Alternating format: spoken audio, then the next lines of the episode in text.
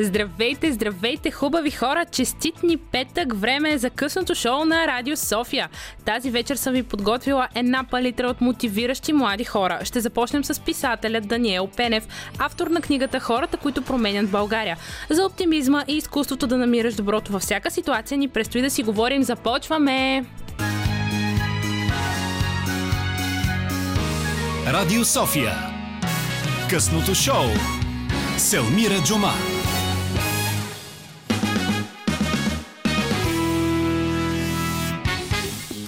Здравейте, здравейте, хубави хора! Както ви казах и по-рано, честит ни петък и честит ден на книгата, 23 април. Сигурна съм, че сигурно почти цял ден сте го чували, било то в нашия ефир или някъде другаде, но пък аз специално за това днес съм си поканила и много млади мотивиращи хора и започвам с писател, преводач, журналист, изобщо една изключителна личност и това е Даниел Пенев. Със сигурност сте го чували от хората, които променят България, от нас зависи и да тичаш към себе си с Краси Георгиев. Здравей, Дани! Здравей, Амира, благодаря за поканата. Как си? Много добре. На този ден винаги ми е приятно, когато така човек отдава внимание на книгите, въпреки че според мен те са потребно всеки ден, но някакси в забързаното ежедневие си мислим на моменти, че можем и без тях. Така че много се радвам, че точно не съм тук. Да, с теб наистина от доста дълго време, както се казва, се гониме, кога да ми гостуваш и най-накрая вече това нещо е факт. Еми, една от причините беше другата книга, по която работя в момента, така че ми се наложи едно пътуване, но вече всичко е нормално. Само да кажа на нашите слушатели, че идваш до тук от Кюстендил, което наистина е много голям жест. Благодарим ти. Искам и се оттам да започнем. Преди малко това разказвах и на нашия звукорежисьор тази вечер, Димитър Новачков, че ти наистина разбиваш клишетата и изобщо цялото това мислене, че младите хора в България не правят нищо, нали, тези, които не са заминали, че няма бъдеще за тях. Всъщност това ли е твоята цел с нещата, които правиш? Ами това призвание го открих общо взето преди около 5 години, когато в един момент започнах да опознавам все повече българи, които са се върнали от чужбина в родината си и съвсем съзнателно, а не защото няма друг избор, завърши топ университети.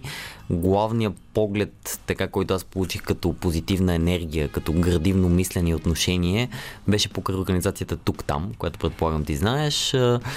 Те се разрастват все повече и повече и покрай тях видях толкова положителни, възпитани, скромни хора. Аз въобще бях удивен, че те си в България, като имат много опции за развитие, защото знаеш, нашето поколение така се израснали с идеята, че едва ли не тук имаш опцията само да бягаш в чужбина, щом завършиш или даже въобще да не учиш више тук.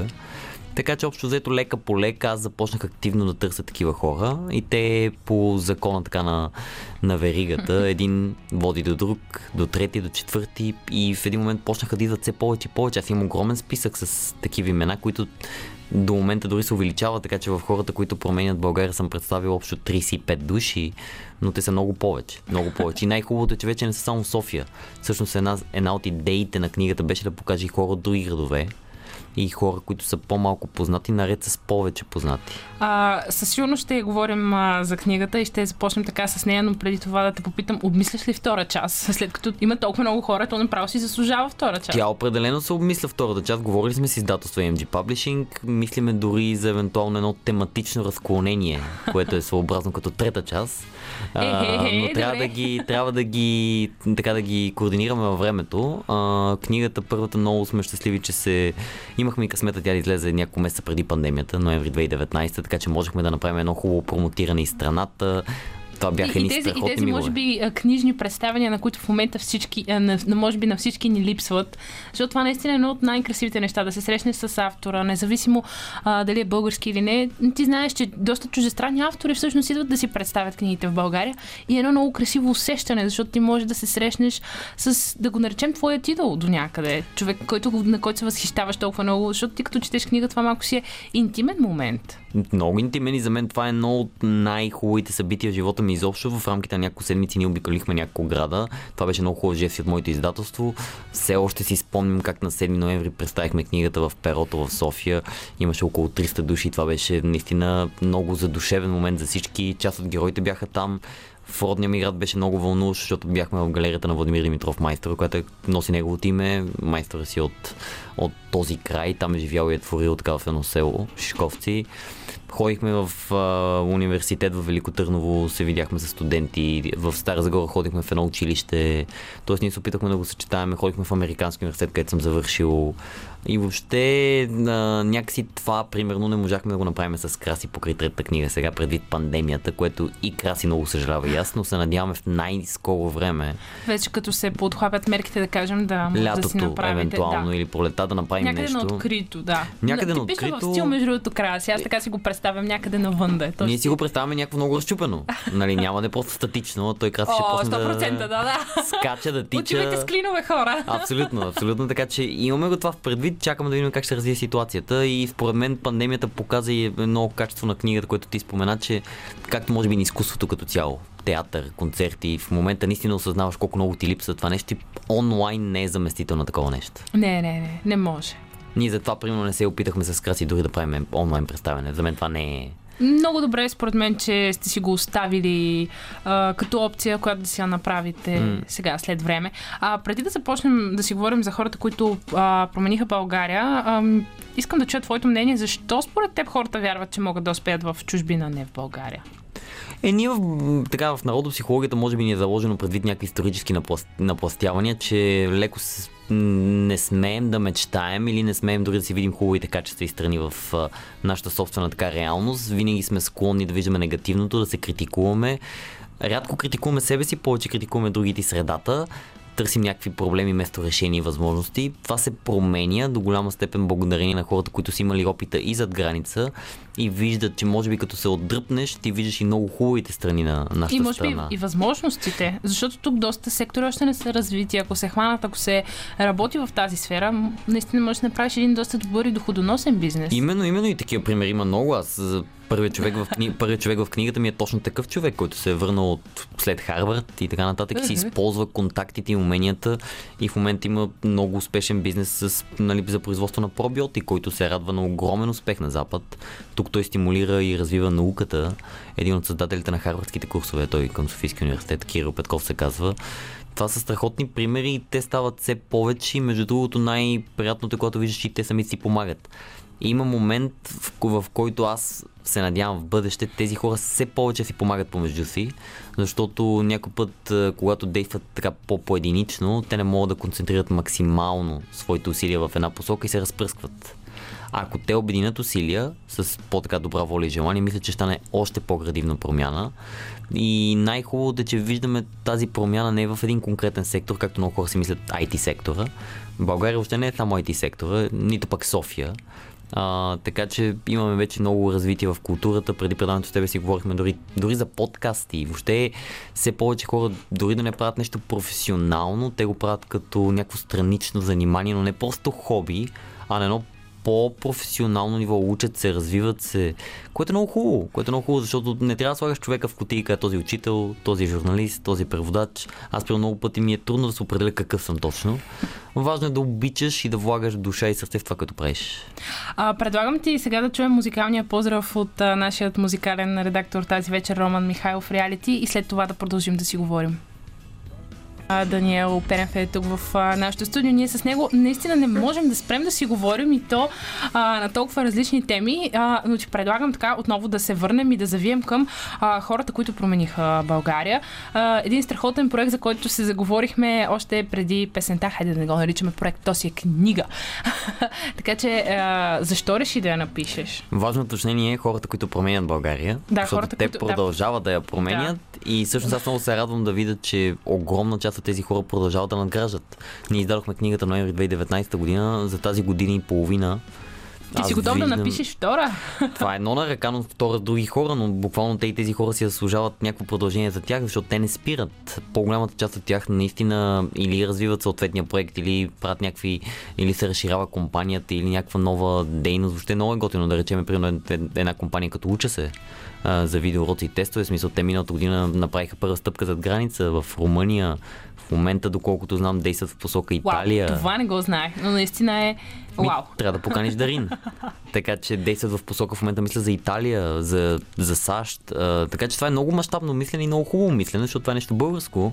Примерно една фундация като Заедно в час, те станаха на 10 години вече в България. Ние вече почваме да ги взимаме за даденост, тяхната програма за учители. Това е показателно, че тези хора намират устойчиви модели да развиват своите дейности, да увличат други хора. Тоест това не е като едно време, както се мислеше, нали, те са ентусиасти, идеалисти, хора с розови очила. Напротив, това са оптимисти, но в същото време и реалисти, които знаят, че стъпка по стъпка могат да постигнат целите си. Ако те не могат да го направят сами, търсят самишленици. И не случайно говорим за организации, които вече имат и много големи екипи. Това не е просто one-man show. Да. Нали, един човек има проект хоби в квартирата и си го прави. Това вече са много големи организации, които са разпознаваеми, видими и дават много добри примери. Но, а как се срещна с тези хора? Как реши точно тях да ги включиш в книгата? Това си беше много субективен елемент. Една част от тях ги познавах лично, друга част ги бях чувал и им се радвах на това, което правят. Да речем един Еленчо Кирязов, не знам кой не го е чувал в България, така че аз радвах за фондацията, която, нали, подкрепя младежи. И имаше една малка част, които вече, за да бъде по-пъстра книгата, помолих някои мои приятели, близки, на чието мнение се доверявам, да ми препоръчат някои хора в конкретни области, защото на мен идеята ми беше, нямаше някакви стриктни критерии като за конкурс, исках да има сравнително баланс между мъже и жени, исках да има баланс така между София и останалата част на страната и исках да има хора от различни сфери, затова вътре има бизнес, НПО, култура, медии, спорт, просто хората да видят една палитра от образи, някои учили навън, някои учили тук, за да не се ограничават в някакви рамки. За да видят България в една по-широка светлина. Най-хубавото беше, че всички хора се съгласиха моментално. В смисъл, на мен не ми се налагало да убеждавам никого да участва в книгата. Всички те казаха, имаме нужда от повече положителни примери, но примери с конкретика, които се вижда, че има нещо, не просто да се тупаш в гърдите, че си направил нещо хубаво, а всеки да може да отиде. Аз затова и в книгата всичко е написано с сайтове, имена. Ако не ми вярват, хората могат да отидат и да проверят сами данни и така нататък. Хората за тези организации да видят, че всичко е много солидно и смислено. И в същото време е много хубаво, че хората намират начин да използват уменията, знанията и контактите си върху нещо, което хем допринасят за своето личностно развитие и се издържат от него, хем развиват обществото. Този баланс между колективен и индивидуален интерес някакси мен много ми допада. И искрено се възхищавам, че те са намерили тази нишка. Аз, между другото, до някъде съм сигурна, че може би са ти задавали този въпрос 100% сигурно и на представянето.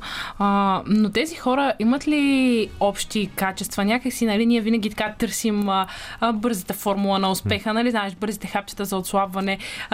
Има ли някаква обща формула при тези хора, някакви качества, които, да кажем, всички те притежават, за да се случат тези неща? Много ти благодаря за този въпрос. Даже аз също съм се замислил по темата. Миналото имах честта да изнеса една презентация на едно събитие за млади хора, Future Makers.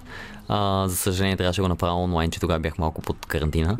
Но аз за себе си извадих няколко качества, които независимо от сферите, независимо от възрастта, независимо от опита, така те се преплитат, там и се припокриват. Едното и може би най-важното е, че те преминават от думи към действие. Мисля, тези хора не просто говорят, а в един момент може би енергията в тях назрява и увереността и те правят първа стъпка, втора стъпка и трета стъпка. Споменахме, уча се.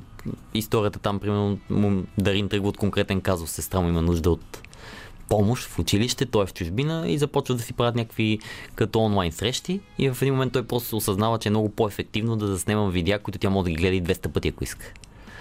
Оттам се откликва от нейните съученици, че това е много полезно. И много разбираемо. Той почва, лека по лека прави за тях съвсем доброволно, докато учи в Белгия и в един момент прекъсва докторантура и се връща и прави уча се, което виждаме 7-8 години по-късно къде е.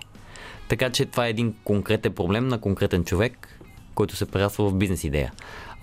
Другото е, че те не се страхуват да учат в движение. Не непременно трябва да знаеш, когато започваш сега, какво ще правиш след 10 години, как ще изглежда проекта. Няма нищо лошо той да се развие и той неизбежно ще се развие. Това не означава, че ти трябва да се страхуваш, ако нямаш визията. Защото малко така разказите за предприемачи на Запад, особено в Америка, едва ли не, нали, той виждаш и човека, всичко е знаел как ще се развие, как ще стане и затова е рискувал. То винаги в бизнеса, но и в НПО сектора целта е ти да се адаптираш спрямо средата, а не средата спрямо теб. винаги изникват нови неща. Примерно преди една година кой си представил COVID. Да. Така че ти може да си почна в една посока и след това да завиеш рязко на някъде, въпросът е да не се отказваш. Аз тук искам да се питам всички, нали, тези хора, какво ти споделяха за провалите? Имало ли е провали преди да стигнат успеха? Със сигурност има. Аз даже думата провал не я обичам. Тя по-скоро са някакви трудности, пречки, трудности, да, забавяния, нали, откази, въобще среща на неразбиране и така нататък. И така нататък. Винаги е имало такива случаи. При нас спомням тук-там, защото и двамата основателите са ми в книгата. Те това казваха, че 2008 година, когато създават сдружение тук-там, много българи, така особено от по-възрастното поколение, са ги смятали за някакви доста, нали, смело мислещи, е доста положително, в смисъл доста идеалисти, защото 90-те години, началото на 21 век, знаем, стотици хиляди българи заминаха на Запад, а пък сега си идват някакви млади хора, 2008 година, от топ университети и казват, абе, тук има смисъл да се живее и да, тук е много хубаво, а не са останали там, и са им гледали на тях като някакви доста малко така, нали, Дон Кихотовски истории, идеализъм, но всъщност те доказват, че 13 години по-късно една организация като тук там е изключително полезна, стабилна и увлича се повече хора. Чрез своите стипендии, кариерен форум, въобще всякакви неща. Което наистина е страхотно. Предлагам ти да чуем Hold Back the River и след това да продължим. One Direction в ефира на Радио София. Тук при мен е Даниел Пенев и аз всъщност държа така последната му книга, която написа. Нали правя? Нали правя? Съм съвсем права тук. Да. Побърках се, но за сега последната, която си написал.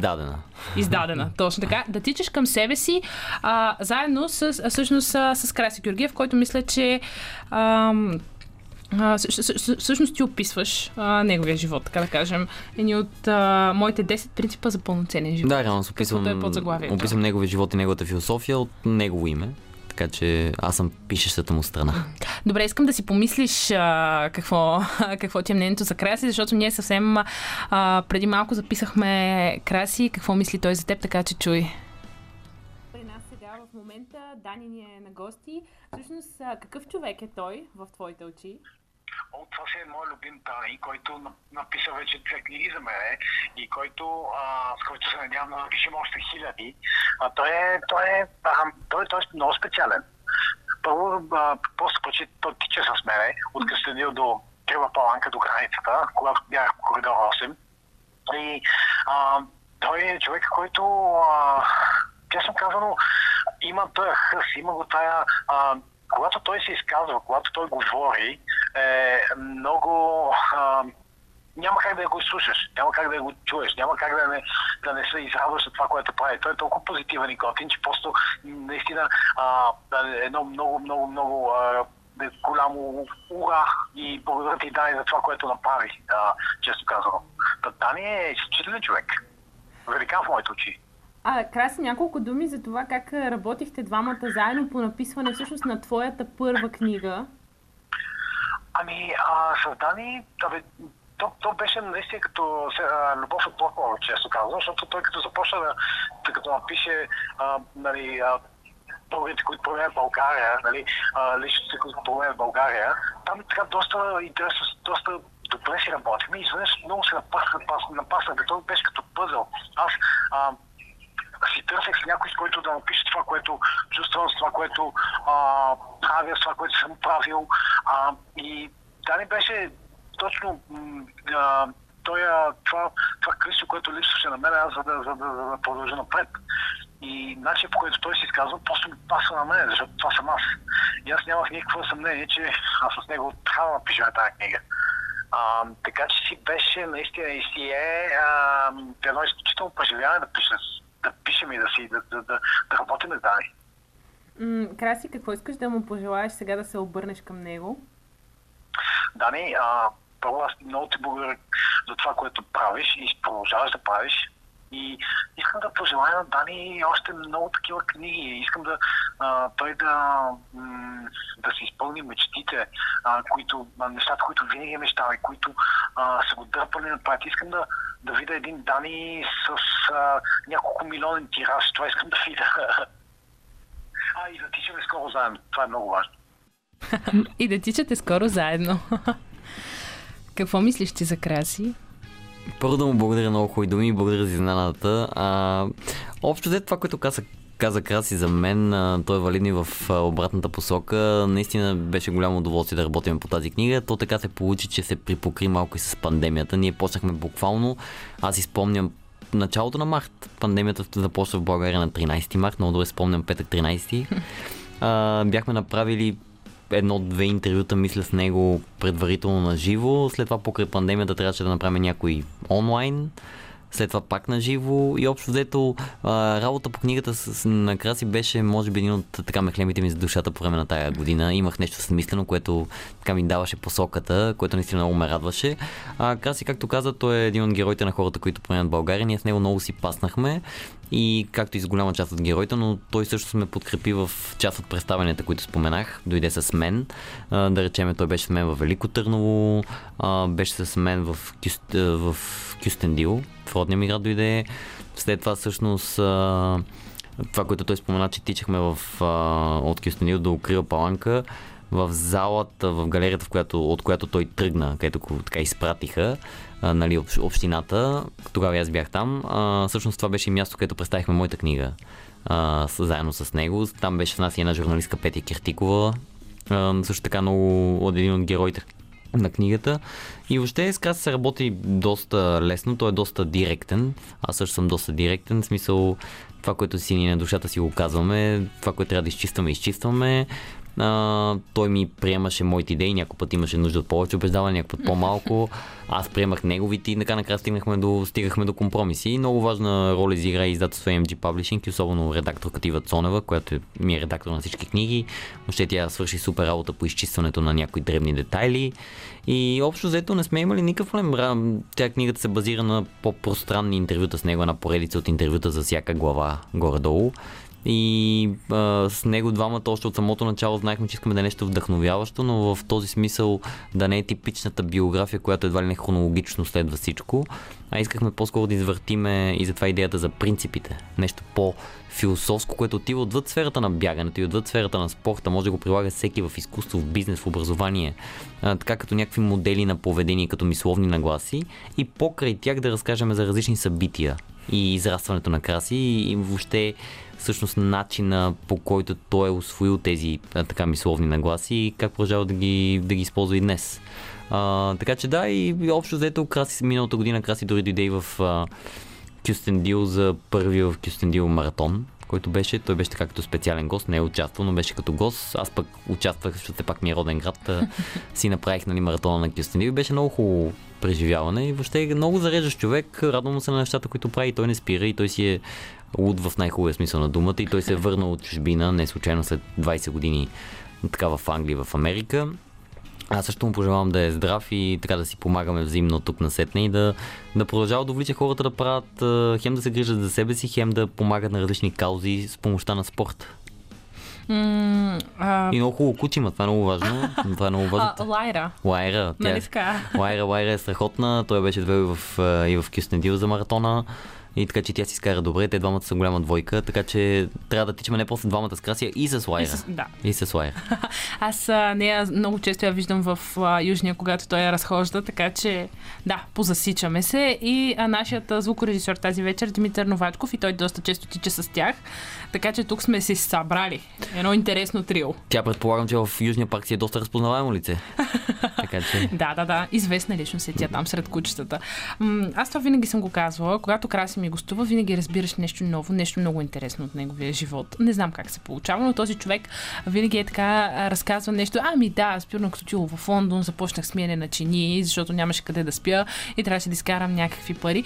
Кое най-много между другото те впечатлява в него като качество, като характер, или било то като някаква случка в живота му? Като характер много ме впечатляват въобще тази негова хем позитивно мислене, хем обаче, че той е човек на действието, както и мен, не е само да говори. Показателно е нещата, които направи в България като инициативи само за няколко години, които събраха хем много средства за смислена организация, която е за деца с онкохематологични заболявания и техните родители. Т.е. помага в тази посока. Хем ги вдъхновява, защото според мен и той е на същото мнение. За да промениш обществото, трябва да тръгнеш от най-малките. Най-малките са най-така хем податливи на промяна, хем ако искаш тази промяна да устойчива, е логично да тръгнеш от тях, защото след време те ще бъдат хората, които ще бъдат политици, бизнесмени, учители, лекари. Така че ако посееш семето там, е много по-лесно след това да промениш целия оплет на обществото в по-голям мащаб. Много ми хареса и неговата, аз го казах преди малко, директност. Аз мятам, че именно за това си пасахме. Хумора ни е така подобен. Ние по време на тези пътувания, които имахме за първата книга за хората, които променят България, ни беше супер приятно и готино, някакси много лека комуникация. То така се роди идеята за книгата. Просто един път си пътувахме в колата с издателството на едно от представянията и си казахме, нищо да напишеме книга за тебе, и той що пък да не напишеме книга. И след 2-3 месеца по-късно, реално това беше ноември-декември 2019, вече февруари имахме разговори за книгата и тогава бях много очарован, че Краси, нали, каза, че той иска да направи такава книга, но единствено и само ако я правя аз. И за мен това беше много голяма, голяма чест, защото той вече си ме познаваше, вярваше ми и аз тогава бях, нали, така на ръба малко, защото имах и някои други ангажименти, спрямо сроковете, дали ще впиша, това си беше отговорност, а и беше предизвикателство, защото все пак трябваше да пиша нещо в една по-различна форма. То трябваше да бъде адаптирано през неговия поглед, неговия глас. Така че това си беше нещо ново за мен, аз затова и го приех до някъде, освен Краси, че исках да се предизвикам сам. И за теб си беше много предизвикателство. И това така се отвори повече време, че аз казах, какво ти да стане, ще го направим, действаме, и то пък съдбата си знае работа, не знам, по някакъв начин, поне от моята гледна точка, покрай пандемията се отвори някакво и време. Бяхме си повече, знаеш, затворени вкъщи. И аз ти го запълвах с писане за Краси. Искам да си поговорим за от нас зависи, но ти предлагам първо да чуем Follow Me. Тук при мен е Даниел Пенев. С него си говорим за хората, които променят България, за книгата, която заедно с Краси Георгиев са написали "Да тичаш към себе си". По-скоро ти си написал, пък Краси ти е разказал, но пък май двамата си участвате в този целия процес. Искам да си поговорим и за твоята книга, на която имаш поставена чинийка, но в нея няма храна. От нас зависи.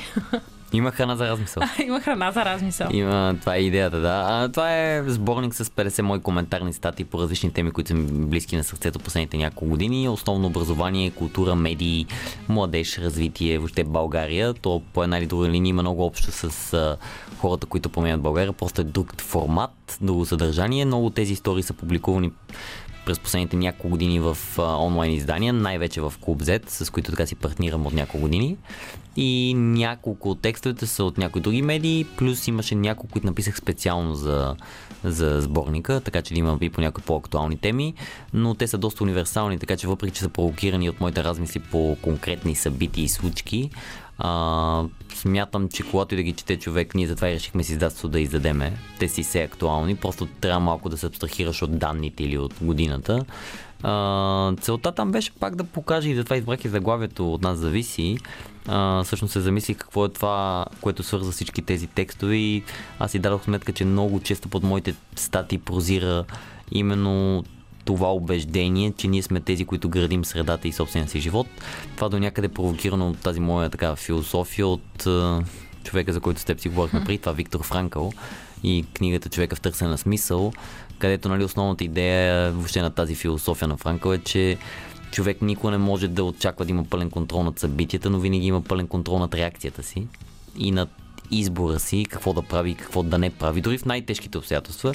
И аз много път съм си мислил по темата, защото ако това го казва човек, който е минал буквално през ада на концентрационните лагери, ние днес в нашия живот имаме съвсем различни предизвикателства, които не са в никакъв случай, аз не искам да ги сравнявам, те са много по-различни, в различна епоха, все пак 70 години по-късно, но ето в пандемията, да речем, според мен много хора си дадоха сметка, че макар ние да не определяме как се развива пандемията и мерките и така нататък, има неща, които зависят от нас. Примерно, окей, оставаш в къщи, как можеш да се възползваш от това време максимално добре за себе си, за близките си, за здравето си, спрямо своите... Някои хора, говорейки още и по първата част от нашия разговор, някои хора създадоха бизнес по време на пандемия.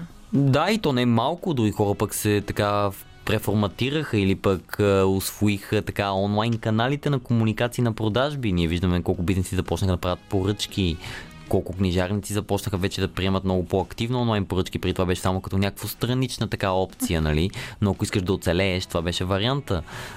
Така че във всяко събитие, обстоятелство винаги е наша отговорността, колкото и да ни е трудно. Аз не казвам, че е лесно. През тази една година аз имах моменти, в които нямах мотивация за нищо, защото трябва да съобразяваш къде се придвижваш, как се придвижваш, тестове, не тестове, карантина, какво имаш право, искаш да запазиш, нали, най-близките си, съответно са здрави, особено по-възрастните. Така че нормално е това, на никой не му е приятно. Аз не казвам, че пандемията е нещо хубаво. Тези неща въобще не са хубави, но и се надявам час по-скоро да си отиде и въобще да се върнем към едно по-социално съществуване и по-спокойно. По-нормално, както ние му казахме, старото нормално. Да, най-малкото е, но пък ето оценихме неща като театър, като книги, като филми, като спорт, когато не можеш да отидеш дори на спортни събития, да гледаш някакви състезания. Виждаме какво става, нали, с европейското първенство беше отменено миналата година, Олимпиадата. Да, доста хора страдаха наистина. Доста хора страдах и в момента аз много разчитам на този тип събития, така да дадат надежда на хората, независимо под каква форма ще се проведат. Видяхме какво случи в образованието, ученици и студенти. Аз искрено им се чувствам, че не можеш, нали, да ходиш да присъстваш, защото едно от най-хубавите неща на тези... На образованието, на образованието са контактите. Смисъл. Какъв е смисъл ти да учиш в някакъв прекрасен университет с прекрасни преподаватели и хора, ако ти буквално само се виждат онлайн? Защото никой не може да създадеш тази интимна връзка, това въобще опознаване и да си споделяте мъдрост, да се зареждате взаимно през Zoom.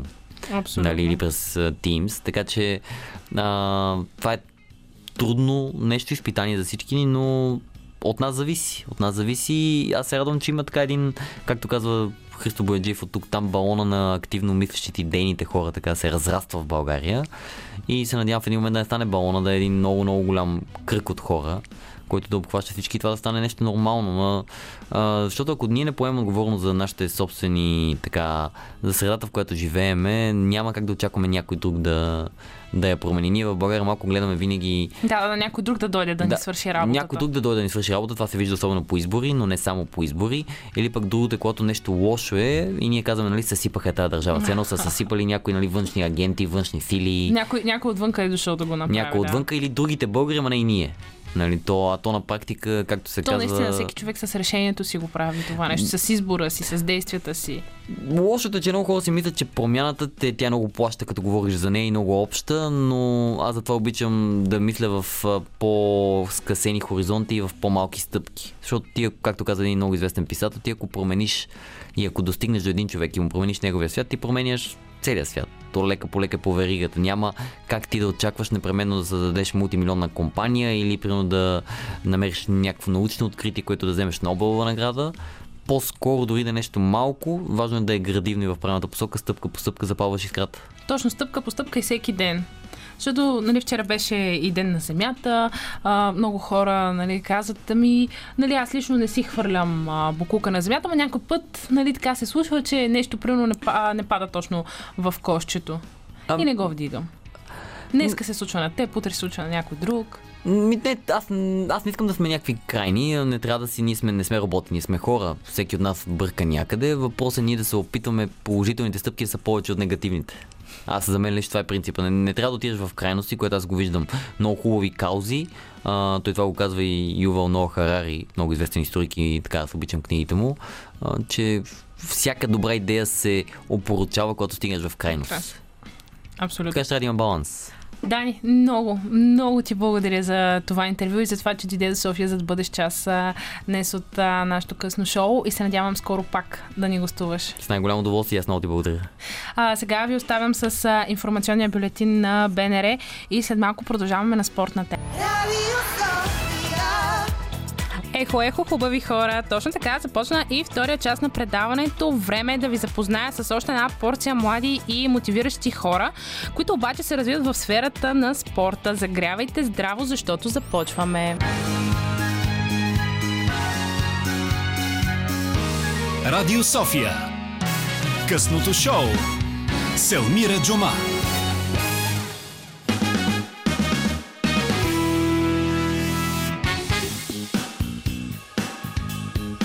Хубави хора, нямам търпение да ви представя всъщност следващият ми гост. Ние вече толкова много теми минахме с него, докато минат новините, че просто нямам думи, но съм оставила най-интересното за вас.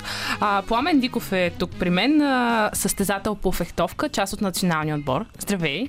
Здравейте на всички! Как си? Отлично! Искам да благодаря много за поканата. На твоя приятел. Деян, той ни свърза и ни запозна. Да, добре, благодаря, Деяне. Пламен, ние с теб точно това си говорихме, даже и нашият звукорежисьор тази вечер, Димитър Новачков, си говорихме, че фехтовката не е чак толкова популярен спорт.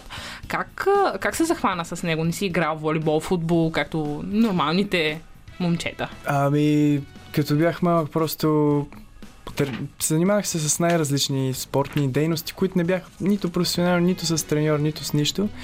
И едно лято, след като се прибирах, баща ми просто ме попита: Пламене, теб не трябва да те запишем на някакъв спорт. И аз му казах: ми, татко, окей, аз не мога едно нещо, мога от малко от всичко. И той каза: ми, хубаво, ще запишем на петобой тогава. И... Само може ли да кажем за нашите слушатели какво е петобой, защото аз си признавам, че не знаех преди малко. Да, за тези, които им е интересно, петобой се състои от 5 спорта. Това е стрелба, бягане, плуване, конна езда и фехтовка. Не е лесничко. Въобще не е лесничко и ако не се занимаваш професионално, просто дори не се занимавай. Трудно е, много е трудно, наистина. Просто спортовете са много различни един от друг и да си добър във всеки един от тях изисква наистина много качества и голяма всеотдайност. Как всъщност се стигна до фехтовката? Започна петобоя? Да, започнах петобоя. Всъщност самия петобой, като си малък, не е петобой, понеже трудно да яздиш кон на 10 или поне професионално. Но пък се започва с по-малък брой спортове, трибой. И трибоя за мен беше всъщност разковничето, откъде тръгна фехтовката, тъй като аз стрелях, бягах и играех фехтовка. Фехтовката ми се отдаде най-вече в сравнение с стрелбата и бягането. Някакси просто още на първата тренировка се закачих и с моите набори завършихме с доста голям резултат в моя страна, което беше изненадващо и моя баща каза, че е изненадващо. Било си е твоето. По някаква причина, да. Не знам и аз как се получи. Просто явно, че това ми е било в кръвта тогава. И всъщност така ти се разви кариерата, предполагам. Започна по-силно да тренираш, вече състезания. Да. Година по-късно наистина се прехвърлих само към фехтовката. Започнах да тренирам при треньор, който е само фехтовач. Спаринга ми беше само от фехтовач и последствие на първото ми състезание, което участвах, отидох доста неподготвен, между другото. Аз отидох без чорапи, без обувки, без половината бойно снаряжение и те ми казаха, че няма как да ме допуснат до това състезание. Обаче по стечение на обстоятелствата успях да събера от някакви различни хора. Това е много мило. Много различни неща, да. От един събрах 2 различни чорапа, от друг събрах една ръкавица, която беше скъсана 4-5 места. И влязох в състезанието. А то явно си има изисквания, нали, с които да... Да.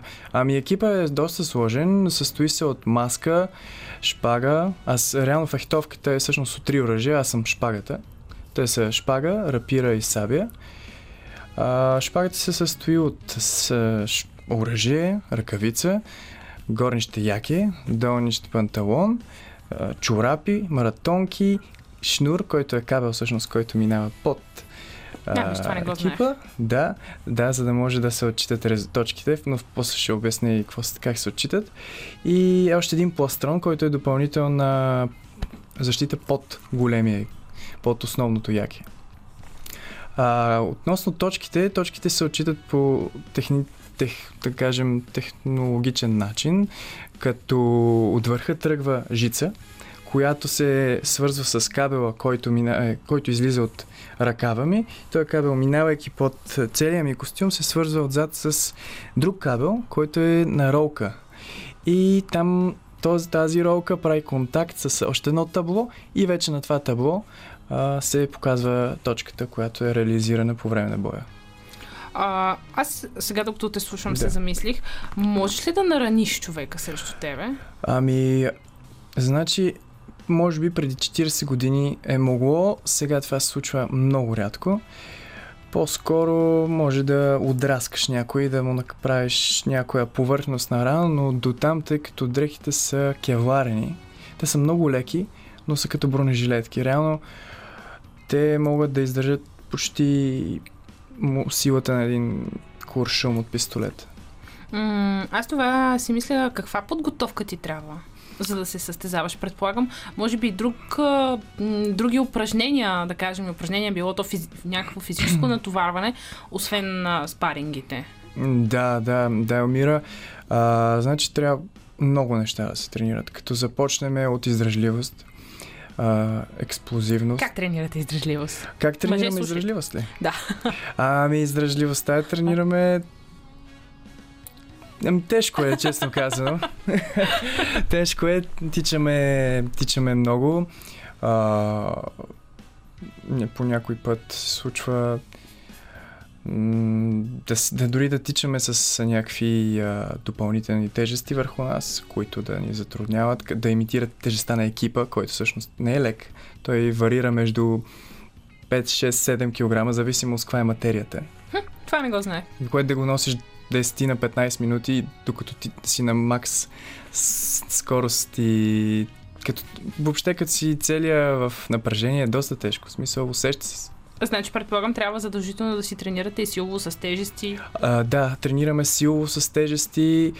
Дори, ако трябва да съм честен, няма почти фехтовач, който да не може да отлепи 100 кг от лежанка. Въпреки че сме слабички, обиколката на бицепса ми не е много голяма. Не е повече от 36-7, но 100 кг не са нищо. И то на повечето хора. Дамите дигат по-малко, но все пак. Зависи. Преди малко ми разказаха, нашия главен редактор точно разказваше за някакво момиче, което кляка 180. Да. Това, нали, вече е доста впечатляващо. Да, това е впечатляващо, наистина. Това е впечатляващо. В ехтовката също клякаме с много, тъй като ни трябва експлозивност в бедрата, за да може да при конкретна ситуация да достигнем противника максимално бързо, тъй като ситуациите при нас са... А как можеш да победиш? Аз понеже си признавам, че наистина съм доста всъщност доста отстрани на този спорт и нали, не съм много наясно с това. Как можеш да победиш един човек? Как можеш да победиш един човек в съвременната фехтовка? Да, в съвременната. Да. За тези дуелите. Тогава е било ясно как стават нещата. В днешно време можеш да победиш един човек. Значи регламента по състезание започва се с групова фаза, която е от 5 туша.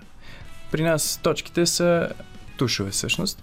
И който първи направи 5, печели боя. Ако обаче времето е свършило, има едни 3 минути, които текат през това време, с времето също можеш да победиш някой, ако резултатът е в твоя полза. Докато минем ли вече в елиминационна фаза, там се играе до 15 туша, което са 15 точки. И човека, който направи първи 15, всъщност взима победата. Това се играе само на елиминации и така се определя реално и всички финали, всяко едно състезание по елиминации. Да. Ти ходиш по състезания. Колко пъти тренираш седмично? 5, 6, 7 тренировки, което се сравняват, например, 5 пъти седмично. Значи си доста отдаден. Старая се, тъй като мечтата ми е да се класирам за Олимпийски игри. Браво, доста смело. Един човек отдаден на това нещо, бих казал, че иска да постигне най-доброто. Не, едва ли някой би се отдал изцяло на нещо. Хайде с олимпийски медал да ни гостуваш. Надявам се, за тази олимпиада не се получиха нещата, но за другата със сигурност ще се постарая. Ти си много скромен, но преди да си поговорим за твоята бройка на медалите, предлагам ти да чуем Робин Шулц и след това да продължим. Хайде!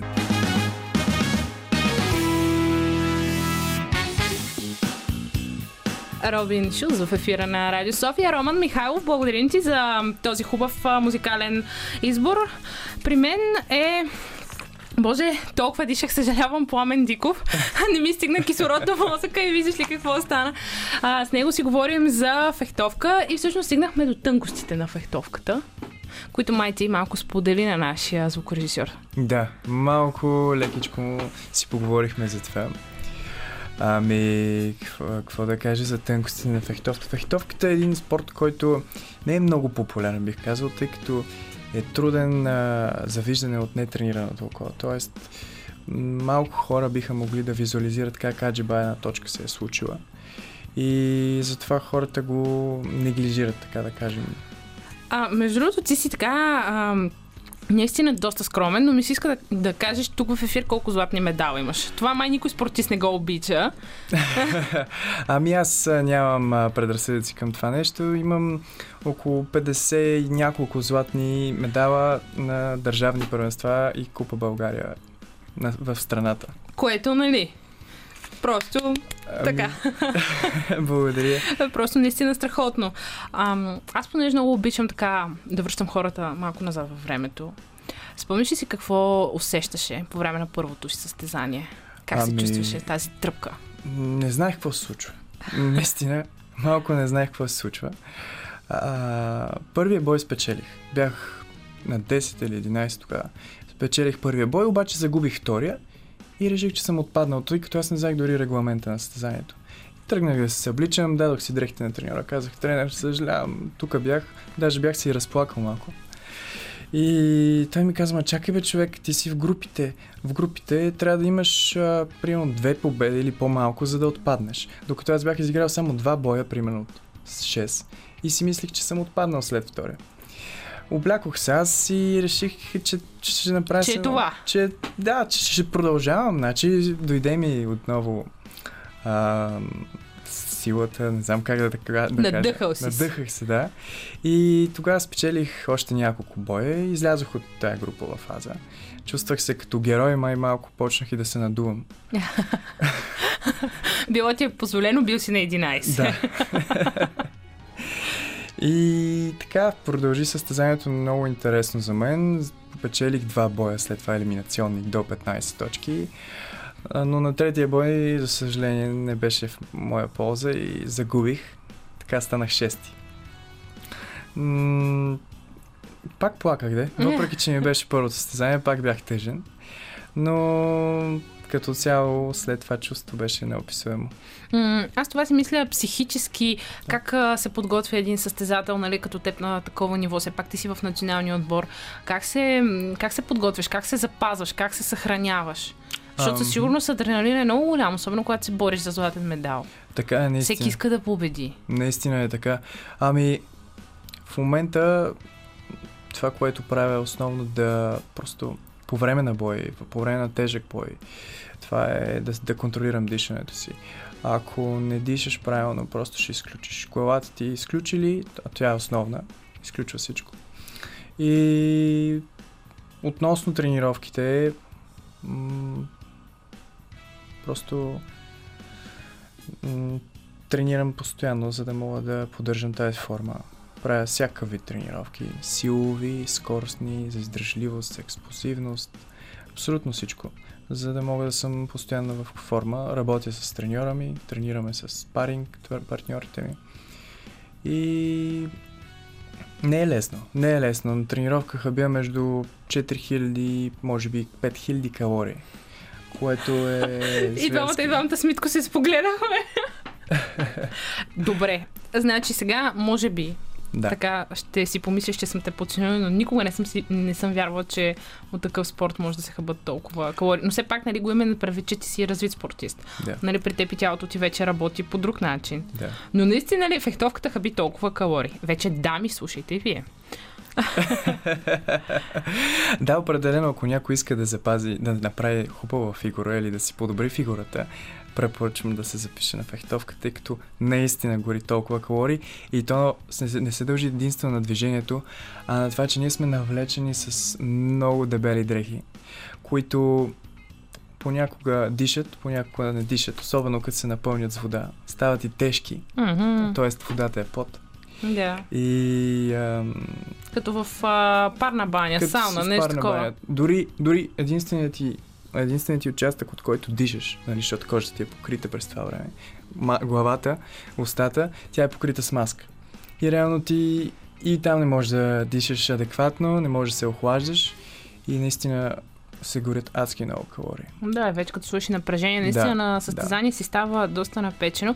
Говорейки за състезания, понеже се замислих, в различните бойни спортове има различни категории, нали, все пак килограми, възраст, пол. При вас как са, и при вас ли са така разделени? При нас са разделени единствено на възрастова група. категория. Тоест, първо се започва от деца до 10, 13, 15, кадети, които са 17, младежи. Една нова възрастова група наскоро добавиха до 23 години и мъже, които са, нали, финала професионализма, който е и в който аз в момента участвам. В който ти участваш. А как попадна в националния отбор по фехтовка? Предполагам, не е лесно. Има си квалификации. Да, така е. Значи аз заявих моето участие в националния отбор при мъжете още на 15 годишна възраст, тъй като успях да победя, да направя един нов рекорд в България. Тоест, може би след това ми го подобри някой, но не съм сигурен дали наистина ми го подобриха. Станах на 15 години още първи в България на мъже, като спечелих всичките възрастови групи от кадети, младежи, мъже. Една след друга. Okay. И тогава заявих се първи път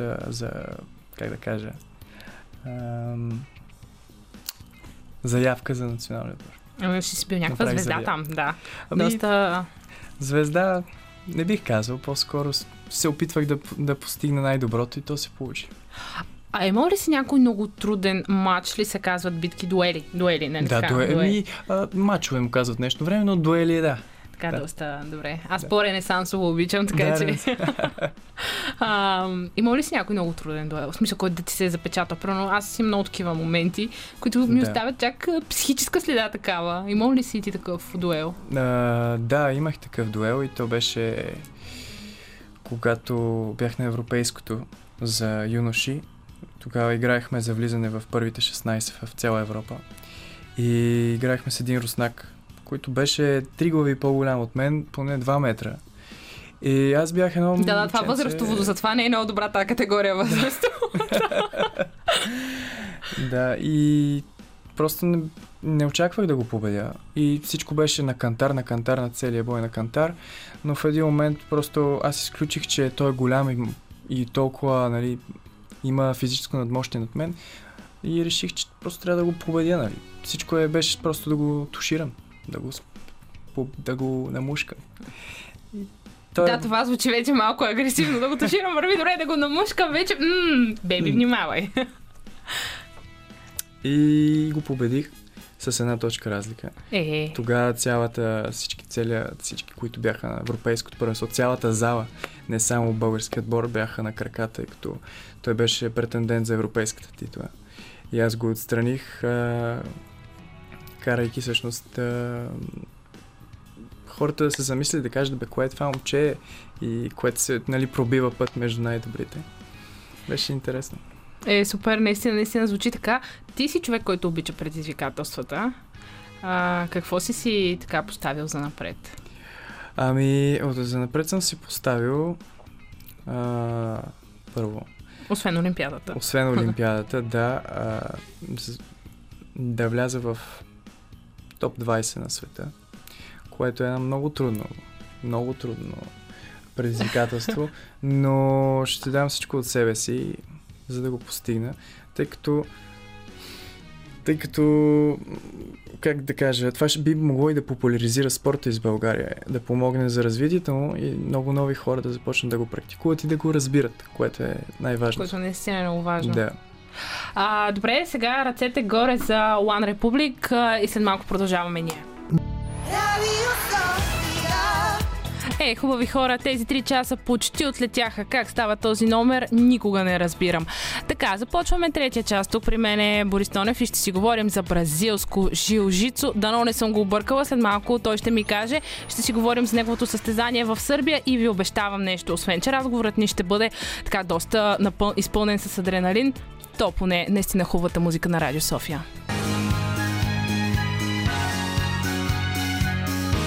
Радио София. Късното шоу. Селмира Джума.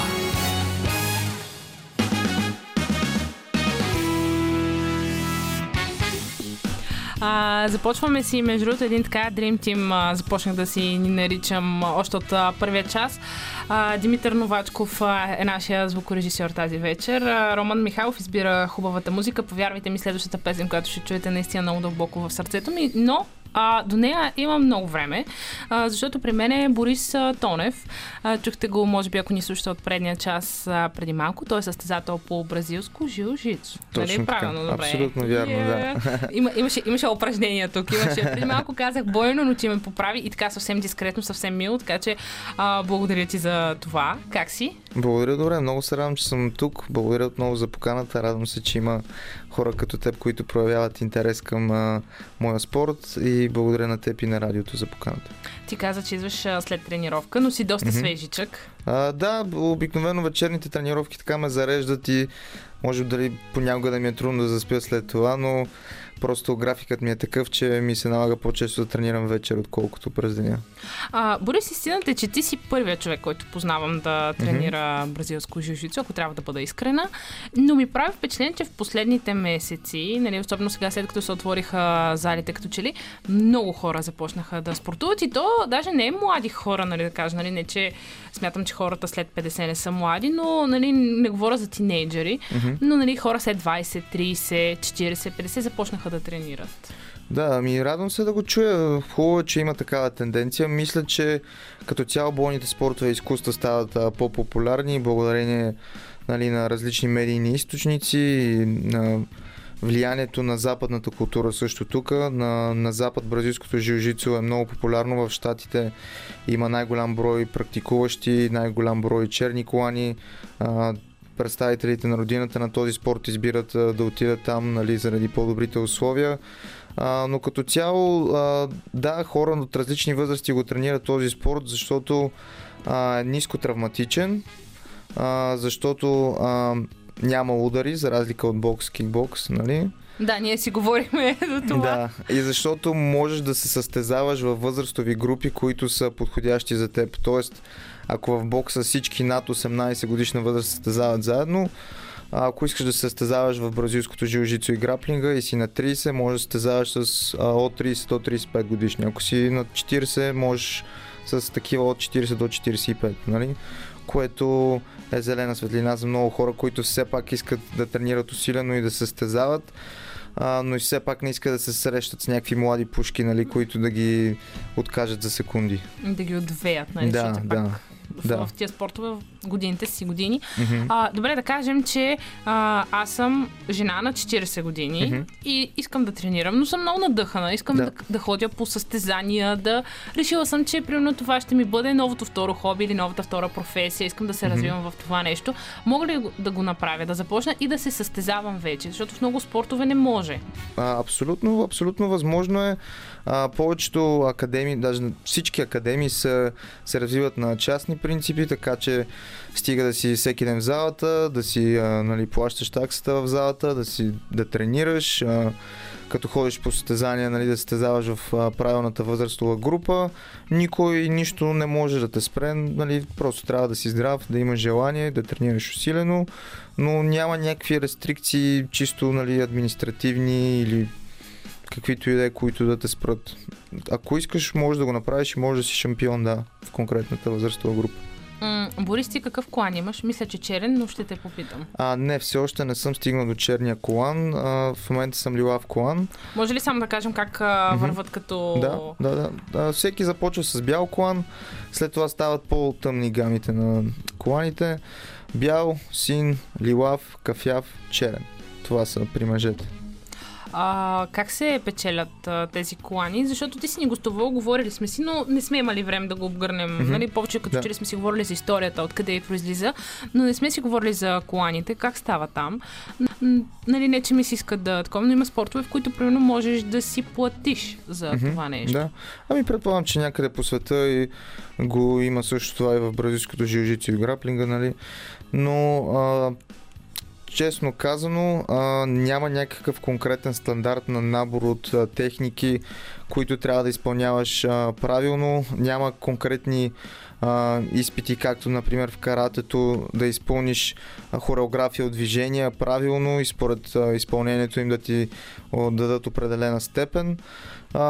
Треньорът решава според представянето ти на тренировка, според представянето ти евентуално на състезания, според това колко отдаден си на спорта, и според това как се развиваш прямо другите в залата, на какво ниво си.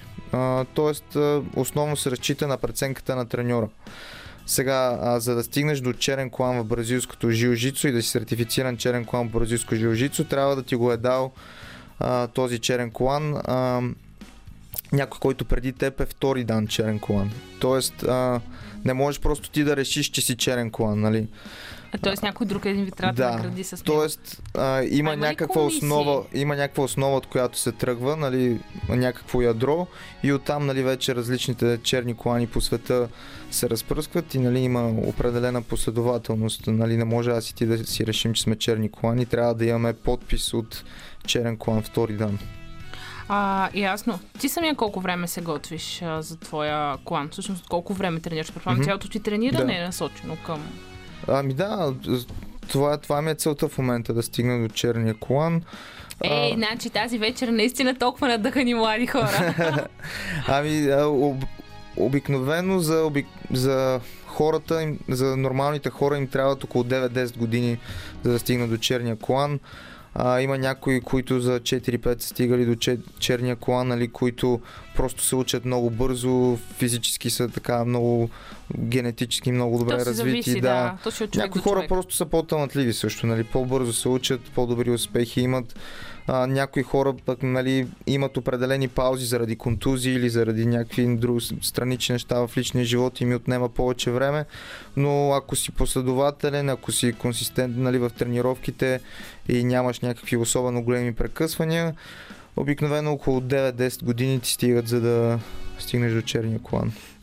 Зачудих се днес, така докато си пишех въпросите за теб, дали този спорт може да се използва като самозащита? Ами всъщност бразилското джиу-джицу е започнало като самозащита.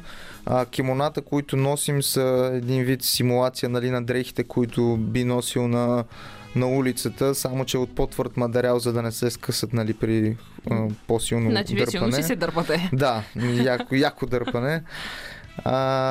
Общо взето, да, оригинално е замислен като самозащита, но в последствие, за да се адаптира за спорт, нали, някои техники са премахнати, за да се адаптира за ММА, нали, смесени бойни изкуства са почнали да тренират и без кимоно, но това, на което залагат старите бразилци, които, нали, са така от началото на спорта, е именно техниките за самозащита и за тях това е най-важно. Дали техниките ти могат да бъдат използвани срещу това, ако някой се опитва наистина да те убие, а не само в конкретна спортна среда с конкретен регламент.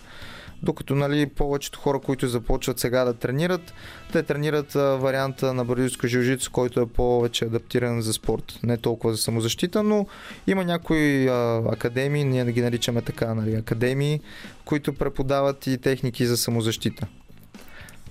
Чудесно. Нека отидем все пак към началната ни тема за разговор. Твоето състезание в Сърбия. Разкажи ни как протече то. Беше, мисля, че в рамките на 2 дена. Или един ден беше състезанието, един ден лагер. Всъщност беше само в един ден. Това беше турнир, който така беше във формат, който набира популярност по време на пандемията. По-малко състезатели, но, нали, по-висок калибър, без публика, излучва се онлайн с цел, нали, да се спазват мерките против. Да. И бяхме 8 души в категория, състезатели от Босна, Сърбия, Черна гора. Все балканци. Да. Моят добър приятел Дино Букале, румънец и черен колан. Двамата с него стигнахме до финала. Вие може ли тогава заедно да си справите един също друг, като сте различни колани? Да, в този турнир нямаше значение кой какъв колан е. Бяхме всички с покани, селектирани. Стигнахме до финала с Дино. Той, като добър мой приятел, каза: днес няма да се борим, нали, днес ти си победителя, другия път като стигнем до финала, ти ще ми дадеш аз да съм победителя. Много джентълменско от негова страна. Много така красиво. Как мина лагера? Много добре. Обиколихме няколко зали. С много и различни партньори тренирах, много различни гледни точки видях за разни техники. След състезанието там хората вече ме познаваха и Дино и се държаха много уважително. като цяло аз много харесвам сърбите и така много добра връзка имам с тях. Когато съм ходил с тях, така ги усещам наистина като братя. И може би заради самия факт, че занимават с този спорт, където и да съм бил, всички, които се занимават с този спорт, така те имат като някакъв приятел или брат от друга страна. Все едно сме част от една гилдия. И си прекарах много страхотно там, нали, сега заради рестрикциите няма какво друго да правиш много, освен да обикаляш по залите и да тренираш. Разбира се, бяха така добри момчетата там да ни разведат и на разходка, да ни покажат разни неща из Белград. Белград е невероятен град, между другото. И си прекарах много добре в рамките на една седмица, много тежки тренировки, но пък... Прекарах си много добре в рамките на една седмица, много тежки тренировки. Да, да. Странна представа имаш за добре. Ами да, в крайна сметка не отидох там да се забавлявам, нали, чикирики, както казват хората. Отидох да науча нещо. Супер, много ти благодаря. Очакваме те така скоро пак тук с златни медали, за които на теб очевидно ти е трудно да се хвалиш, но пък ние от Радио София ще те хвалим. Благодаря ти. Ще се радвам пак да дойда. Само след I Need a Dollar ще дойде тук Делян Георгиев да представи книгата си Токсичен.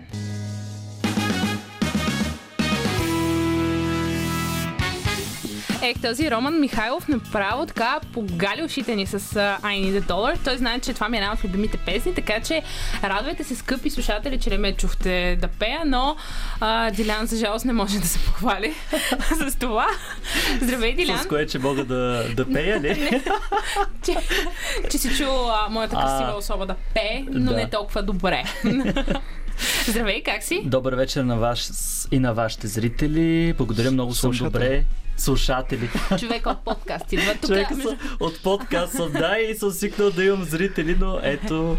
Сега имаш и слушатели. Само да кажа, че този глас, който чувате да прекъсва Дилян, това е Мишо. Да. Така че събрали сме се тук.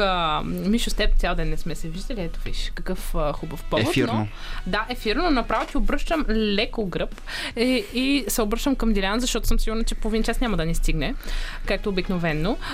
Дилян, ти си програмист. Да. А когато за първ път попаднах всъщност на твои проекти, мисля, че беше The Night Sketches, после... Night Sketches, винаги го бъркам. На Мишо Слово 111 и след това разбрах, че си поет. Кажи ми, как се случи това нещо с теб? Може би има някакво клише, според мен, че, нали, хората, които се занимават с науки като математика, химия, биология, квантова физика, някакси не са, нали, много арт личности, но пък едни от най-големите музиканти са завършили всъщност квантова физика. Ами, аз това, което забелязвам, е, че хората, които са завършили по някакъв начин на... някакви такива специалности, каквито избори, и по някакъв начин са свързани с точните науки, имат това усещане да подредят хаоса, който цари в изкуството, и да изградят някаква собствена хармония, която да се хареса на хората. Сега аз се занимавам, както каза, с различни проекти от гледна точка на това, че искам да опитам много неща, докато съм още млад и си формирам мнението, и заради това и с Мишо сме работили заедно, ето и стихосбирки пиша, и сега и с екипа в Night Sketches подкаст правим страхотни подкасти, каним много готини хора. И всъщност инвестицията в контакти е нещо, което винаги е било важно за мен. Говорейки така, Мишо, извинявай, че те прекъсвам пак, както обикновено, но си запомни въпроса. Аз даже съм си, сега ти ще се смееш много, тъкмо, нали, аз си бях направила една шигичка към теб, след като ти описам всички неща, с които се занимаваш, ти с политика не искаш ли да се занимаваш? Толкова, нали... Ето, той се засмия, хора, че... Само това чувам напоследък, ти наистина ли искаш да влизаш в политиката? В интерес на истината не, поне сега. Първо, защото нямам опит, а и второ, защото сега се занимавам само с политически анализ на събитията, които се случват. А това е различно от това, се занимаваш с политика. Сега хората, които гледат Народното събрание, парламентарния... Много интересно това, поема ще напишеш за нашето политическо състояние. Ами аз съм писал в предишни книги, обаче някакси не мога да се дистанцирам от това, нали, да пиша хем за политика, без да навлизам много в патриотичното говорене, което е малко странно. Писал съм политическа сатира, писал съм и такива анализи и публицистика, нали, на тема политика, но не знам как може това да се влее в рими или в някаква така поетическа форма. Понеже ти каза, че каните в подкаста готини хора, може да поканиш Елми. Да върна топката аз. Разбира се, ама те колегите от Night Sketches са били тук и между другото са с много добър отзвук. Ама те наистина, между другото, големи сладурчета бяха. Тук направихме супер шоу. Покана. Какво нещо. Така че няма проблем, така, освен...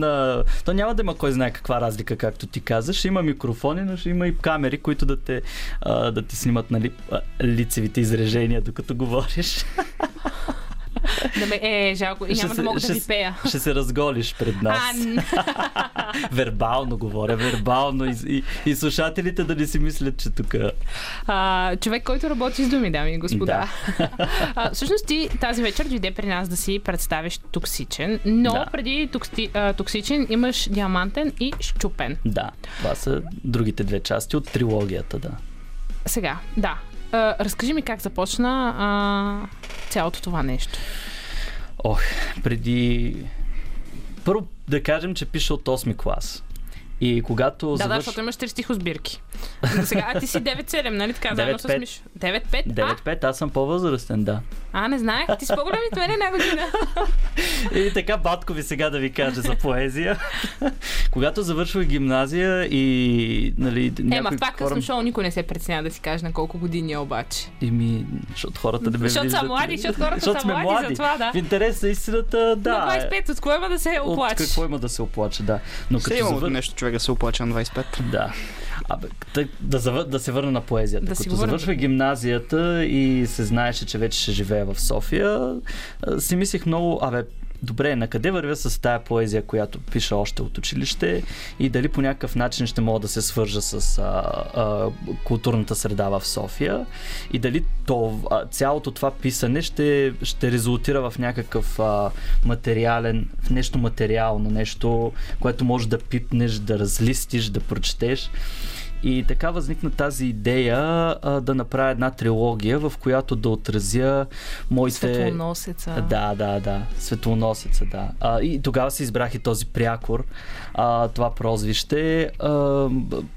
Просто защото героя на Светлоносеца е такъв. Той битува в този свят на хората и се опитва да отрази това, което те чувстват, което те изпитват, всичките тези вълнения, които ги карат да вършат неща, да ги отрази в поезия и проза същевременно.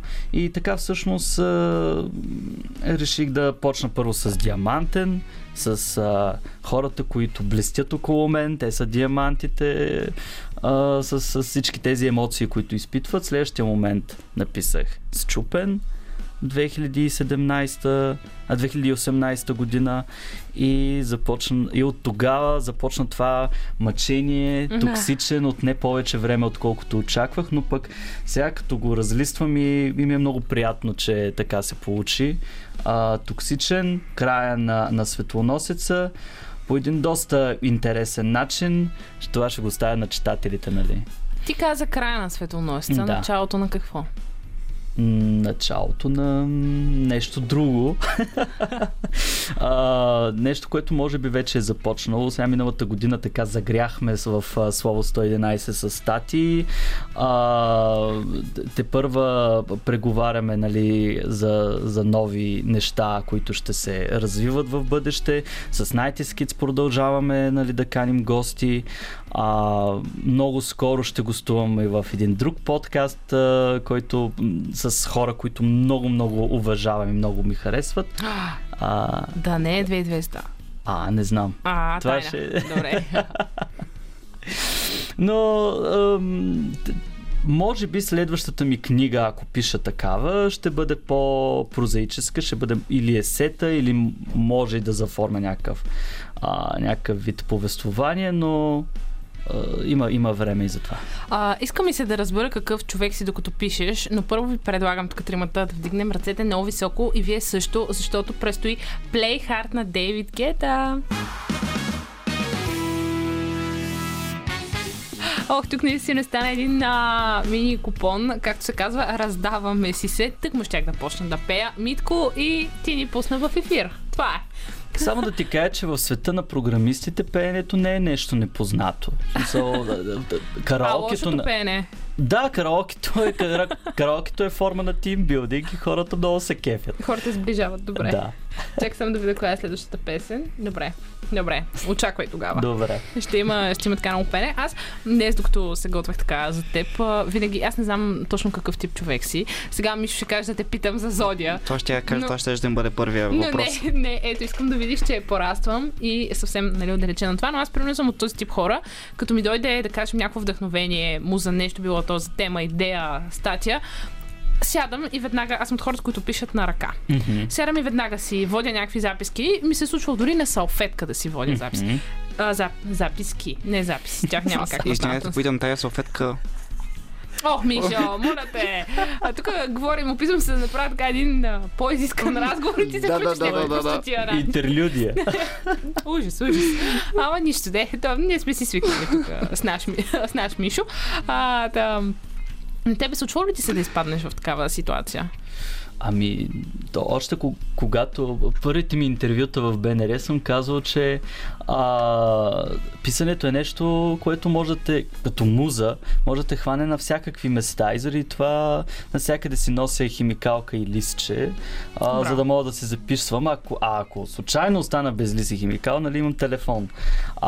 И нека това нещо зрителите да го знаят, че писането е нещо много интимно. И тогава автора остава сам със себе си, сам с въжделенията си, сам в главата си. Защото може да си в метрото, обаче пак да си в някакъв такъв процес, в който да твориш. И самия токсичен сам, нали, като го гледаш такъв и като четеш стиховете вътре в него, в книгата, имаш тази това усещане за изолираност. И и това е свързано и с моето пребиваване в Португалия. Там пък бях съвсем сам. Там отидах сам нарочно, за да бъда далеч от приятели, от всичко, което може по някакъв начин да ми влияе. Да. Това е жестоко. Да, защо? На Еразъм. Добре, това разкажи ми, аз много обичам такива истории. Ами, Еразъм е програма на обмен, нали? Да, за зрителите го казвам, за слушателите, извинете. За слушателите го казвам. Да, защото аз попаднах и на лайфове и заради това такова усещане. Както и да е. Да, отидох в Португалия с цел да си пиша дипломната работа за магистърската теза и да се изолирам от хората. Лично, съкровенно, да се твори, да се напиша токсичен. И ти къде си отишъл? В Португалия? В Лисабон. Майко! Било ти, аз не знам ти как се съсредоточил върху писане, човек. А ти доста Хемингуей стайл. Доста Хемингуей. На брега, с шапчета, с чашката вино. Представям си те, между другото. А дали си от тези хора, които като пишат и спират да правят всичко друго? Примерно не ядат, докато не приключиш нещо. Не ядат, не... Нали, сега за Хемингуей знам, че той само е пил алкохол и пушил цигари. Право това, но хайде да... От теб няма да издаваме, да. Аз не пуша, пък и съм казал, че сам да пиеш не е много окей. Защото изглеждаш много... като питов алкохолик. Предпочитам да си творя сравнително трезвен, нали? И да творя такива неща, които на мен са ми интересни и знам, че ще докоснат и други хора са го изпитвали. Не случайно аз не отидах, аз отидах сам, но отидах и с много багаж. С много емоционален багаж. Всичко това, което ме е вълнувало през тези години престой в София, всичките контакти, които навързах, всичките души, които успях да прегледам и да видя как работят като... Защото човешката душа е като... Има много голяма хармония. Това не е нещо абстрактно. Това е, представете си го като поредица от зъбни колела, безкрайна поредица от зъбни колела, които се движат постоянно и някакви емоции се тригърват и вървят по тези зъбни колела. И отидах там със целия емоционален багаж и почнах да изливам някакви стихове, почнах да се изолирам. И тази изолация продължи дори когато се върнах от Португалия. Може би за това допринесе и пандемията, факта, че бяхме изолирани, наложени се да спрем излизанията, да се устоим вкъщи. Това също допринесе за тази самоизолация. Всъщност, за това ли е заглавието Токсичен? Той си излял си всички тези чувства от себе си в тази книга, дори токсичните чувства, нали? Нещата, които си насъбрал. Обърни внимание и на маската сега за слушателите. Наистина, скъпи слушатели, хубави хора, просто трябва да видите тази корица. Аз съм впечатлена. И това даже съм си го записал един от въпросите. Това, чио дело е тази корица? Един от моите приятели, Михаил Владимиров се казва, той е фотограф и много искаше да ме... А това си ти? Да, това съм аз. Той много искаше да ме снима за... А сърцето какво държиш между сърце? Това е сърце, това не? Това е сърце, това е истинско сърце. Спокойно. Не сме ходили по моргите да питаме, извинете, имате ли човешки сърца. Перо сърце за 20 минути ми трябва, не повече. Това сърце струва 1,60 лв. и от местната месарница. Това е. На какво животно е? На прасе. На прасе, да, това е логично. Защото то няма много видове сърца по месарниците, ако... Съжалявам, никога не съм търсила такива неща, наистина. Просто... Спомням си колко странен беше този разговор, нали, да влезеш в месарницата и да питаш имате ли сърца. Здравейте, да, трябва едно свинско сърце, така голямо, обемно. На някой охраненко да е било. Но наистина изключително дълбок смисъл, нали, шегата на страна. Наистина просто изключителна корица. И ние направихме, тази снимка, която направихме, то беше поредица от цяла фотосесия и трябваше да изберем нещо. Много крипи. Вие не сте изкарали акъла на някоя мацка в парк? Не, беше зима.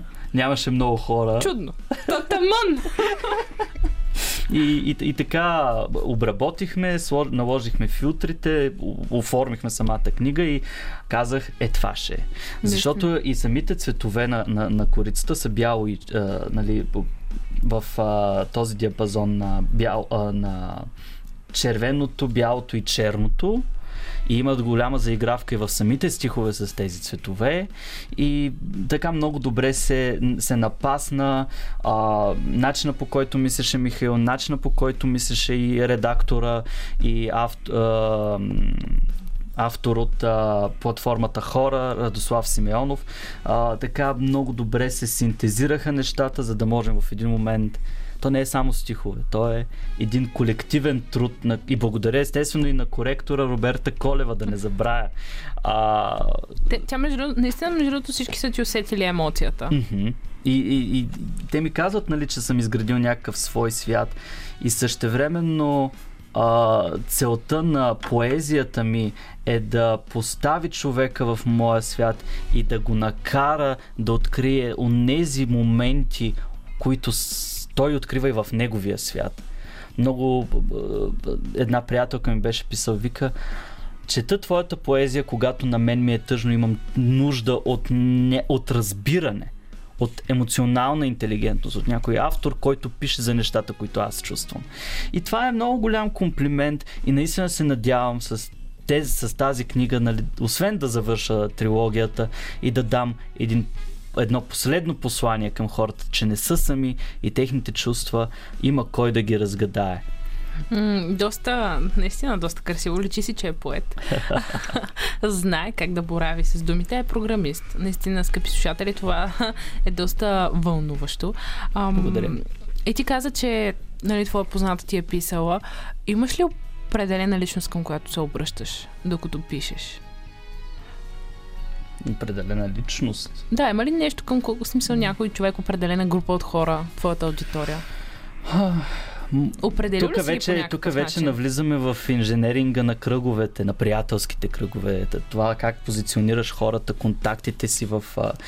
И всъщност близките ми приятели са онези, които по някакъв начин ме мотивират да пиша и да сформирам посланията си по такъв начин, че да прихвана тяхна емоция и да я вградя в думите и да, това, което казваш, близкия приятелски кръг, тези хора, които общувам не ежедневно, може да е веднъж в месеца, но този разговор е адски ценен. Този разговор остава в съзнанието ми до следващия разговор. И така посланията се носят, емоциите се носят и радостта, когато се видим, когато излезем на кафе или просто да се разходим. Да, и кликвате. Веднага се виждате и става магията на разговора. Как си обясняваш, че все по-млади хора и то доста често започват да пишат поезия? В смисъл, вече сме стигнали до там, за да... Мишо, нали, ти си автор, нека да кажем. И за теб е много малко ръкопляскане. В смисъл, ето, нали, включвам те изцяло теб, нали, тук малко като гост, като коментатор. Как си представите, младите хора са достигнали от там да имат нужда да изразяват чувствата си, както ти самия определи емоционална интелигентност, човек, който да те усети, да те подкрепи, да излее и той самия, нали, защото за теб това е било отдушник. Ами, да почнем от там, че всеки трупа някакви негативни емоции в себе си. И всеки има нужда по някакъв начин тези емоции да излязат от него. Като дали ще бъде под формата на това да удреш боксова круша, дали ще бъде под формата на това да отидеш и да купонясваш до безпаметност. В моя случай това е да пиша и да концентрирам тази горчилка върху листа и да знам, че, но да знам, че и, нали, със съзидателното начало, това да създам нещо и да го изпратя на някого като послание е по-важното за мен. Това е нещо, което ме мотивира.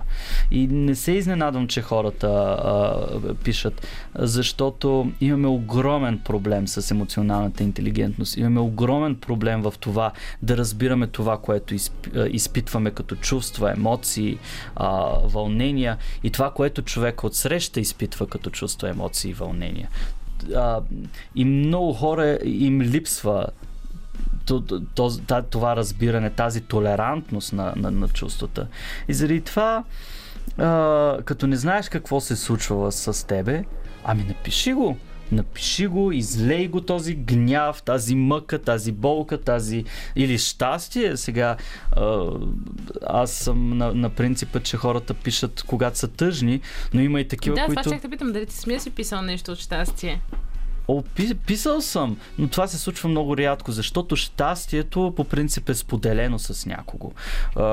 Дали ще бъде твой близък приятел или партньор в живота, ти споделяш тези емоции с него и енергията ти отива там. Енергията ти отива в това ти да присъстваш в събитието. Докато горчилката, разочарованието, тежките емоции, тях си ги взимаш и си ги носиш в къщи, с тях лягаш, с тях ставаш, изживяваш си ги и това резултира в нещо. И затова казвам на много хора от приятелските ми кръгове да не се притесняват от това да споделят. Да споделят и дали ще бъде може и под формата на песен. Имам приятели музиканти, които свирят, които пишат текстове на песни и се получават много истински извън границите на комерциалното, балади, песни, парчета, които... Ето сега, например, един Атила Орлин, той е прекрасен рапър. Неговия последния му албум беше... Атила, Тахома... Това са едни... рапът е едно постоянно, нали, редене на думи, мелене, хващаш си думите, слагаш ги в един, нали, като един пълнител в калашник и почваш да стреляш с тях. Това е рапа и е много, много синтезирано, много ударно, много брутално. То може би затова, това е хубавото на underground рапа, нали, много хора за това намират и себе си там. Защото, нали, първо текстовете не са така, как да го кажа, напудрени и наредени, както трябва. Там е доста истинско, нали, много може да са сурови някой път думите, но пък са точно това, което ти си мислиш примерно някой път. Ами, реалността не е напудрена. Не. Реалността не е розова. Реалността е доста сериозна.